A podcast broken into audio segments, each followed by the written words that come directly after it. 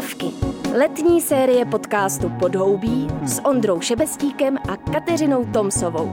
O koupání, vodě v krajině a životním prostředí. Já tam potom vlezu, víš co? Jo, tak mám tam skákat. No hele, tak já nevím, prostě jestli chceš těm posluchačům lhát, že jsi tam byla, nebo... Takže to je vydírání citový teďko. Tak šup. Já chci slyšet, tak to šplouchne. Tak počkej, já jdu ještě kousek, abych se tady nazvala na těch šutrech. Jako by ono by stačilo třeba udělat dřep, ale Ne, ne, musíš udělat pár temp. Jinak takže se to to, fakt ne, studený, jinak to ale- nepočítá. tak jo, jo. Tak tři, dva, no. Až se můžu ven, stačí to. Ah, tak teď ty. Dobrý, máme to, tak Dobrý. můžeme jít. Posloucháte druhý díl Plavek, ve kterém jsme se vydali za dalšími lidskými vodními díly, tentokrát mnohem mladšími. Jsme kousek od Ústí nad Labem u jezera Milada, které vznikalo od konce 90. let zatopením hnědouhelného dolu Chabařovice. Já jsem Ondra Šebestík A já Kačka Tomsová. A společně se dneska pokusíme pochopit, jak funguje voda v krajině zjizvené těžbou. Aby jsme to popsali posluchačům, jdeme z kopce směrem k jezeru Milada a vidíme krásnou písčitou pláž. Uh, jak jsi říkal, že se jmenoval ten důl? Chabařovice. Chabařovice. Tady doprava to vypadá, že je odbočka na nějaký kemping. Stan máš? Nemám. Jako musíme uh, se přiznat, že máme různé pomůcky k vodě. A Ondra si Já vzal mám dokonce šnorchl. šnorchl, přesně. Já se přiznám, že jsem se na to jakoby trochu vykašlala a nemám ani plavky. Ty nemáš ani plavky. Nemám ani plavky. To je škoda, že nemáme kameru teda. No, jako, já bych to nechala jako při tom zvuku jenom. Kdy jsi byla naposled na pláži? V Chorvatsku? Všichni Ty Češi jezdí do Chorvatska? Ty možná jsem byla naposled v Chorvatsku, ještě před koronou. Typický. A byla to zrovna jako nuda pláž, takže Takže ty plavky si nebereš notoricky. No já, já jako prostě se nekoupu v plavkách, že to studí a je to nepříjemný, ale vzhledem k tomu, že mám jako chlapce, tak by nebyl rád, kdybych se tady teď koupala jako nahá. Každopádně uh, jsem se tě chtěla vlastně zeptat, jak vnímáš vodu, nebo co je pro tebe, tak jako obecná otázka, co je pro tebe voda vlastně. No, asi to není moje myšlenka, jelikož dělám tady ten environmentální podcast Podhoubí. Nicméně tam jeden z moudrých pánů řekl, že voda je to, co všechno propojuje. Ona jak je tekutá, všude zateče, všude vyteče, vypaří se, pohybuje se, tak mám pocit, že to je asi úplně pro mě nejzajímavější charakteristika. To je, zajím, to je hezký. Já jsem si včera nad tím přemýšlela, co pro mě znamená vlastně voda a já jsem zjistila, že to je pro mě něco tak strašně neuchopitelného, že to je přesně, jak říkáš, taková nositelka jako života, nebo pro mě to je nositelka života, ale něco fakt jako nepolapitelného, co člověk jako nemůže spoutat. A tady podle mě se o to člověk, nebo na tom mostecku aspoň trochu snaží. Jakoby bejt pán té vody. Hm. Že v tom hrozně cítím takovou jako těžkopádnost občas. Nevím, jak to máš ty. No určitě no. Jako já si vlastně trošku myslím, že co když se člověk jako bojí to nechat v přírodě? no jako, to, to, je určitě ono. že jo? No jistě. Jako mě taky zajímá, jako odkud se ta voda vzala, víš to, že je, je jasný, že tam musela být nějaká spodní voda, když šli do hloubky, kterou museli odčerpávat a která se tam jako zpětně zase vracela. Ale pak to určitě museli vzít z nějakých toků třeba. Jako jestli ta voda někde nechybí, víš co? Abychom o Miladě jen tak nevařili z vody, pozvali jsme na procházku kolem jezera hydrologa Petra Zahrádku, který v Ústí žije 10 let a je činný ve spolku Ústím na kole. Odkud se bere ta voda vůbec? Přiteče. Když se to napouštělo, a asi i dneska to tak je, vlastně hlavní zdroj je přepouštění z jezera Kateřina, který Aha. je směrem na Teplice, jako na, na západ. A to je vlastně taky jako bývalý důl, ale už delší dobu zatopený, takže tam je, tam je relativně velký jezero, přes který se to sem přepouštělo. Ta voda pak protejká ještě přes jednu menší nádrž, která je na jižním břehu, která vlastně slouží jako proti eutrofizaci té nádrže, že vlastně jako by zachytává sediment, který by mohl do té nádrže přinášet nějaké znečištění, případně i živiny, které nejsou žádoucí, že by se do téhle vodní plochy dostávaly. Hmm. Jak dlouho je to otevřený pro veřejnost? že sem prostě lidi můžou chodit, ať už na procházky nebo se vykoupat. Myslím, že se to oficiálně otvíralo 2015. A jak se to etablovalo, to místo? Chodí sem lidi? Chodí sem lidi, no, chodí sem mraky lidí. Vlastně, když je sezóna, tak to tady bývá úplně jako už narvaný v současné současné době.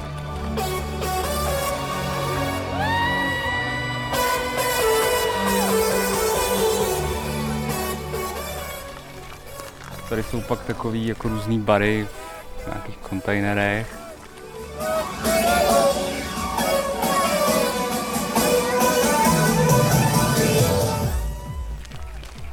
Vlastně ty zaniklé obce, tamhle jako je zaniklá osada. Já se podívám, jak se jmenuje. Já jsem četla asi pět vesnic snad, že tady bylo, nebo obcí zrušených. Tam byla vesnice Rabenov. Mhm. Kromě toho, že to teda je hodně eh, nákladný, takováhle rekultivace, tak jestli tady vnímáte i nějaký jiný problémy, který se třeba během času vyrojili s tím, eh, že to je vlastně zatopený, nebo jestli na to můžeme nahlížet eh, jenom kladně, anebo jestli to má i nějaký negativní stránky. Já si myslím, že co se týče toho vlivu na prostředí, tohle určitě v tom, jak to tady vypadá, pozitivní prvek, jo? protože je tady voda, za prvý vytváří příjemný klima, za druhý je příjemná pro lidi jako na pobyt. Tady jsou tady vysazený nějaký porosty, které taky budou nějakým způsobem to klima měnit, takže asi spíš to bude mít pozitivní vliv. A jasný pozitivum toho je, jakože vlastně Milada se stala jedním jako z velkých hnízdišť a zimovišť ptáků. To byl nějaký rákosník. To byl nějaký hnědej, jsem ho viděla. No, Nevím, co to je, ale šplhali potom rákosí.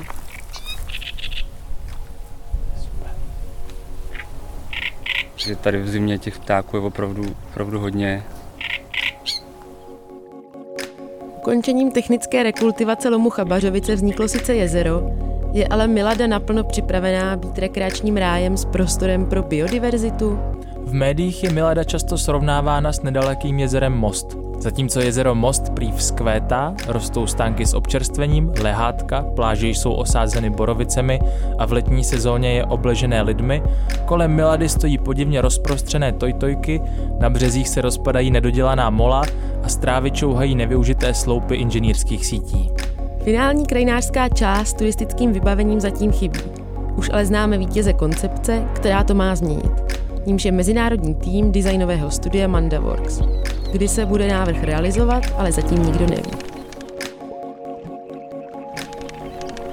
A to je teplárna nebo to je uhelná elektrárna? To byla elektrárna, kvůli který se ten lom zřídil. A vlastně dneska je to už teplárna, která zásobuje pustí teplem. Mám takovou možná naivní otázku, ale já si furt říkám, že když se zatopí takhle obrovský lom, jestli ta voda prostě někde nechybí. Funguje to jako velký výparník, protože odpar z této vody je, je opravdu velký. Ale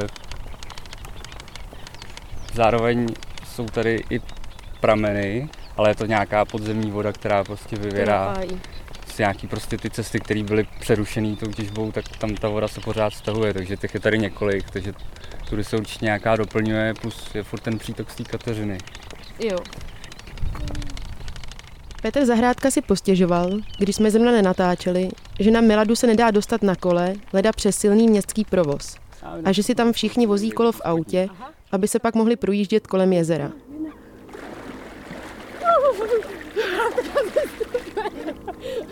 Ty, ty než se tam odvážíš, tak já tady budu prostě sedmkrát. A jako dobrý mít takovýhle jezero kousek od bydlí. Jako jo? Přejeme Miladě cyklostezku a úspěšnou realizaci vize Milada, která vzešla z mezinárodní soutěže, jejímž vítězem je studio Mandaworks.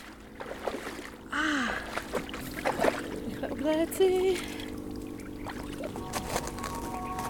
Ale tak Milada approved.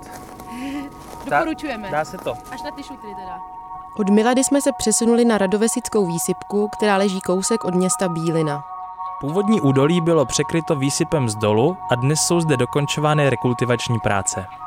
Nás ale nejvíce zajímá část, která byla ponechána k samovolnému zarůstání, primitivní divočina a nebeská jezírka, která jsou protipolem k miladě vytvořené člověkem.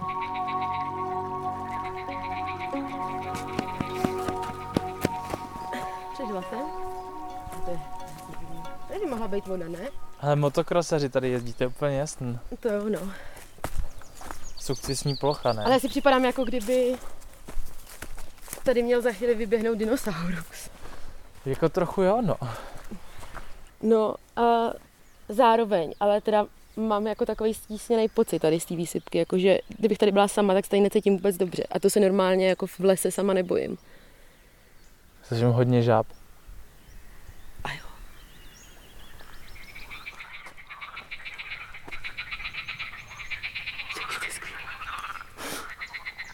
A čo, kde to jsme teď teda? Hele, teď jsme přijeli od uh, Milady, jsme přijeli na Radovesickou výsypku, což je území, který bylo zasypávaný zbytkovým materiálem zlomu bílina v minulém století. A pak tady probíhaly rekultivační práce někdy od konce minulého století až do teď. Je to všechno dělané teda technickou rekultivací. A jsou tady dvě sukcesní plochy, které byly ponechané postupnému zarůstání. A je to snad největší výsypka v Evropě. Taky tady lehlo, nechci říct popelem, ale prostě pět obcí bylo zrušený kvůli tomu, což mně přijde prostě vždycky úplně šílený. A co je úplně největší bizár, určitě podle mě každý, když si zadá do vyhledávače do Vesice, tak ti vyjedou černobílé fotky, kdy zasypávají tím materiálem přímo kostel. A to je prostě, to je prostě jako šílený. Takže, takže tady kousek od nás se nachází vlastně v podzemí kostel. OK. No a zajímavý bylo také, jak jsme přijížděli, tak jsme trošku stoupali. Na jedné straně už máme Český středohoří a zároveň je tady pak jako velký střih, že z toho úpatí toho kopce se hodně rychle dostaneš jako do té jakoby nový náhorní plošiny, která tady vznikla. Přitom to údolí bylo, si říkala, až Miskovitý. 150 metrů eh, hloubš oproti tomu, kde teď stojíme, nebo jedno z těch míst, Jo. který tady je. Jako No a to mně přijde úplně jako šílený, že máš nějaký údolí a ty ho prostě jako zasypeš, jako co to je. Nebo mně to fakt přijde, jako kdybychom si hráli jako s Legem nebo s Merkurem, nebo jako s něčím ale tak takovým. někam ten materiál museli dát, víš? Museli, no. Jako, Jako já, já to jako chápu, že to tak jako bylo, ale stejně mně to přijde, že já bych si nedovolila vůbec takhle přemýšlet, že to je jako možný vlastně. Hm. A co mně přijde tady zajímavý, tak na těch sukcesních plochách jsou právě nebeský jezírka, který se tady samovolně eh, vytvořily vlastně ze srážkových vod asi.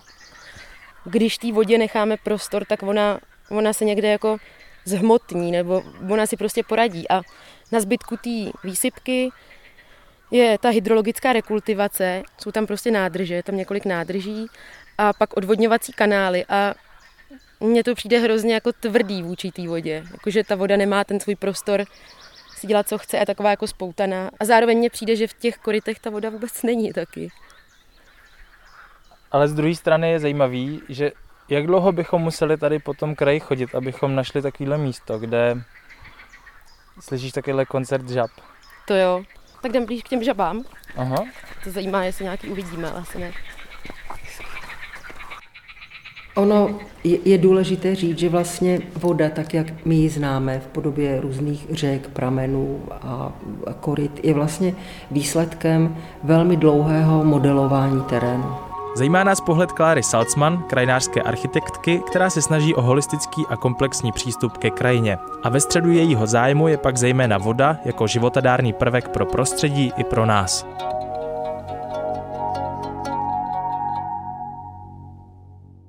Jsou miliony let, než vlastně se krajina dopracovala do tohoto tvaru, kde je.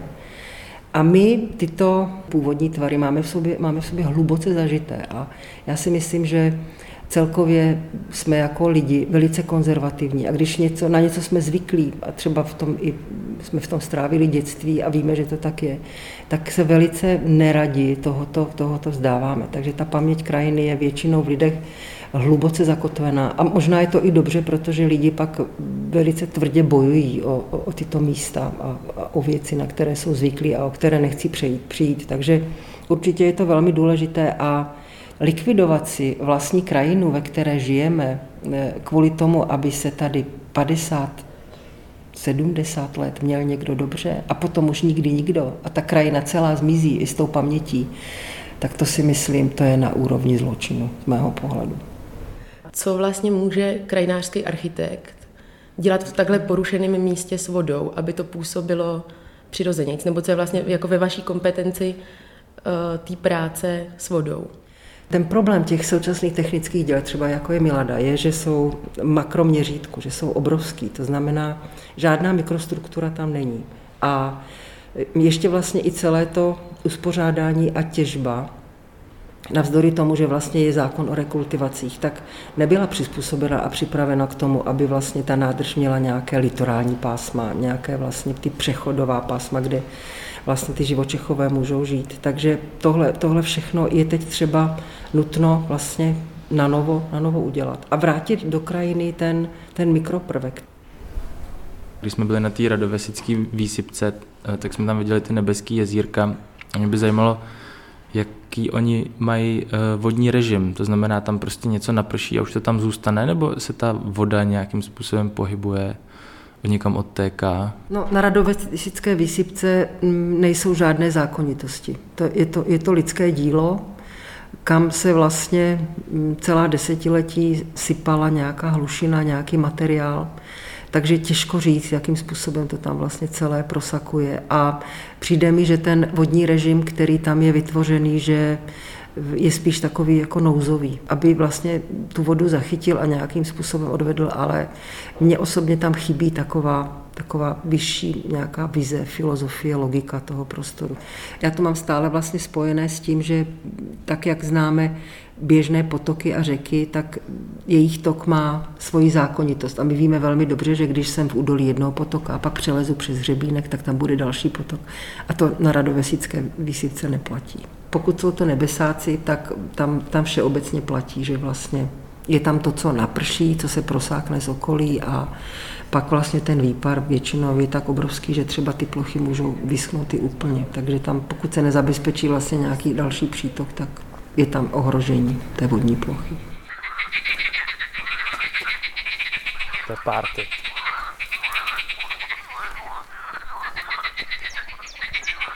To hrozně užívají. To je pecka. Myslíš, že nějakou vidíme? No, nevím.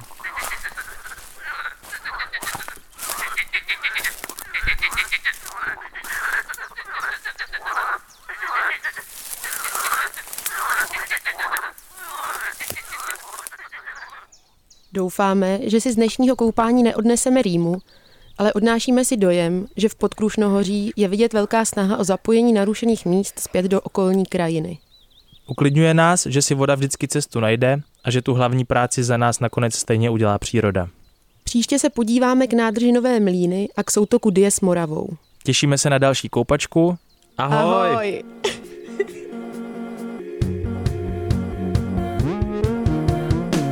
Plavky. Podcastová série Rádia Wave o vodě, krajině a koupání. Plavky. Série magazínu Podhoubí s Ondrou Šebestíkem a Kateřinou Tomsovou. Poslouchej plavky na webu wave.cz lomeno podhoubí, v mobilní aplikaci Můj rozhlas a v dalších podcastových aplikacích.